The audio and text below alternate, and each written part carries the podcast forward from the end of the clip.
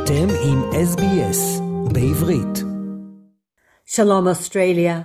After more than 130 days of war, rockets from Gaza were still landing in Israel during the past week. 233 soldiers have now been killed since the war began. The IDF has continued its ground offensive over the past 14 days, raiding many Hamas sites, seizing intelligence materials, and killing dozens of Hamas gunmen in the process. They have located and destroyed the Hamas data center hidden under UNRWA's headquarters in Gaza City's Rimal neighborhood. Amid the ground raids, 150 strikes have been carried out by the Air Force, Navy, and 215th Artillery Regiment. IDF spokesman Rear Admiral Daniel Hagari said on Thursday that the military has credible intelligence that Hamas held hostages at Nasser Hospital in Khan Yunis in southern Gaza, and there may be bodies of hostages currently hidden there. The military was conducting a precise and limited operation inside the hospital. In a complex overnight operation between Sunday and Monday, Israeli special forces rescued two hostages from Hamas captivity who were being held in a private apartment in the southern Gaza Strip. Fernando Marman, 61, and Louis Har, age 70, were abducted from kibbutz Nir Yitzhak on the morning of October 7th, when Hamas-led terrorists killed 1,200 people and took 253 hostages. They were in good condition after being rescued, following an operation that involved battles with Hamas terrorists and massive airstrikes in Rafah. Both were later reunited with their families in an Israeli hospital. 134 hostages are still being held. It is believed that between 29 and 31 of them are no longer alive. A delegation of 100 family members of hostages being held captive by Hamas on Wednesday went to The Hague, where they filed complaints of war crimes against Hamas leaders at the International Criminal Court. Speaking at the airport before takeoff, Ofri Bibas, the sister of Yarden Bibas, who was abducted from kibbutz Nir Oz along with his wife and two young children on October 7th, said Hamas was the successor of the Nazis and that the terror group must be brought to account for its crimes. Accompanying the families were several dozen lawyers who helped draft the legal submissions to the ICC, which is empowered to prosecute individuals for serious violations of the Geneva Conventions that amount to war crimes if they are citizens of signatory states and entities, as the Palestinian Authority is. Israel has not ratified the Rome Statute, which established the ICC, and therefore is not itself subject to the court's jurisdiction. The demonstrations for an immediate release of all the hostages at whatever cost are growing. There were large demonstrations last Saturday night around the country and on Thursday in Tel Aviv at Hostage Square, where there was some tension between police and prosecutors, uh, uh, police and protesters who were threatening to spread out and block traffic. Saudi Arabia said on Thursday that Hamas has rejected an Israeli offer to free all hostages taken into the Gaza Strip in exchange for the release of 1,500 Palestinians from Israeli prisons. US Secretary of State Antony Blinken said on Thursday that a deal on the release of hostages held by Hamas remains possible, but there remain very hard issues to be resolved. Asked whether an agreement could be reached on a break in hostilities before the Muslim holy month of Ramadan begins on March 10th, Blinken said an earlier response from Hamas on a potential deal had included some clear non-starters, but they did offer the possibility of working towards an agreement.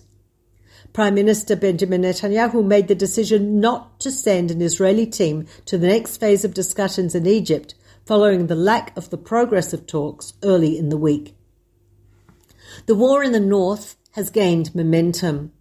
On Wednesday, a barrage of at least 11 rockets were fired from Lebanon, one of which hit the Northern Command headquarters base in Sfat, 13 kilometers from the Lebanon border. Staff Sergeant Omer Sarah Benjo, 20 of the 91st Division 869th Combat Intelligence Collection Unit, was killed in the strike. Eight other soldiers were injured, one seriously.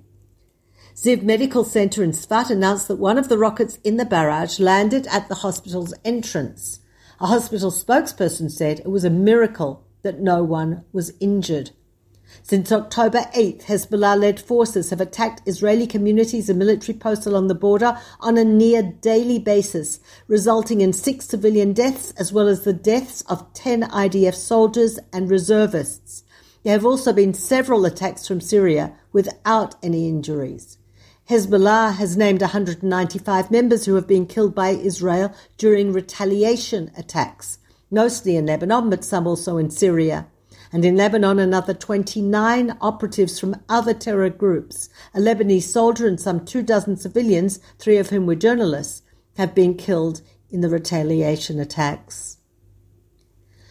Many government ministers responded angrily to news that the US and several Arab partners are preparing a detailed plan for a comprehensive peace deal between Israel and the Palestinians that includes a firm timeline for a Palestinian state. The report in the Washington Post said that the key to the plan and its announcement would be reaching an initial ceasefire between Israel and Hamas, during which hostages would be released, ideally before the start of Ramadan next month. During this pause, projected to be at least six weeks, the US plans to make the report public, take initial steps towards its implementation, including forming an interim Palestinian government, and trying to drum up further support for the move.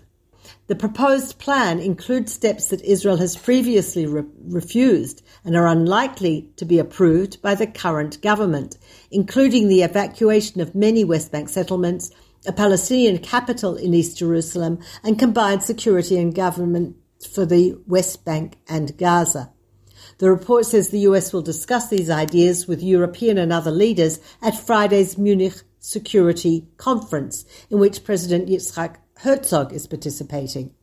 Herzog, who is joined by freed hostages Raz Ben Ami, Adi Shoham, and Aviva Siegel, as well as families of hostages, will be discussing ongoing efforts to free the remaining hostages in Gaza, and that is his reason for attending. The president will hold working meetings with other world leaders and speak on the conference main stage. First Lady Michal Herzog will participate in a panel on the use of sexual violence as a weapon. Gal Hirsch, the government coordinator for hostages, and Foreign Minister Israel Katz are also attending. Last Friday, US ratings agency Moody's lowered Israel's credit rating by one notch from A1 to A2 and changed its outlook to negative citing the impact of the ongoing war with Hamas on the government's debt burden, as well as fiscal and political risks. Late on Tuesday, Moody's cut the long and short term deposit rates of Israel's five largest banks by one notch from A3 to A2. The agency said its decision comes on the heels of potential further weakening of the sovereign's capital capacity to provide support amidst the war. Treasurer Bezalel Smotrich said the ratings drops was a political, not a financial decision. On Monday, the Education, Culture and Sports Committee of the Knesset met to discuss the resilience among school children during the war, giving the concern that values of Zionism, heritage and identity are being de-emphasized in the education system. MK Galit Distel Atbaryan said the state education system robbed me of my identity, and what is happening now is a thousand times worse. Judaism is a treasure trove of knowledge, a diamond. We're compelled to force this diamond upon people because they don't know what's in it. An ignorant generation is growing here. In Gaza, they have Allah. We have the roots cut out from under us. I studied philosophy for seven years. That is dust compared to the diamond that we're sitting on and burying. Our children don't know what it means to be Jewish. Children are growing up here who think that Judaism means eating pizza. In a follow up radio interview, she said that her rethinking of her religious values has cost her her political future with Likud.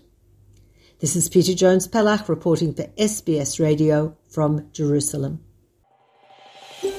רוצים לשמוע עוד סיפורים?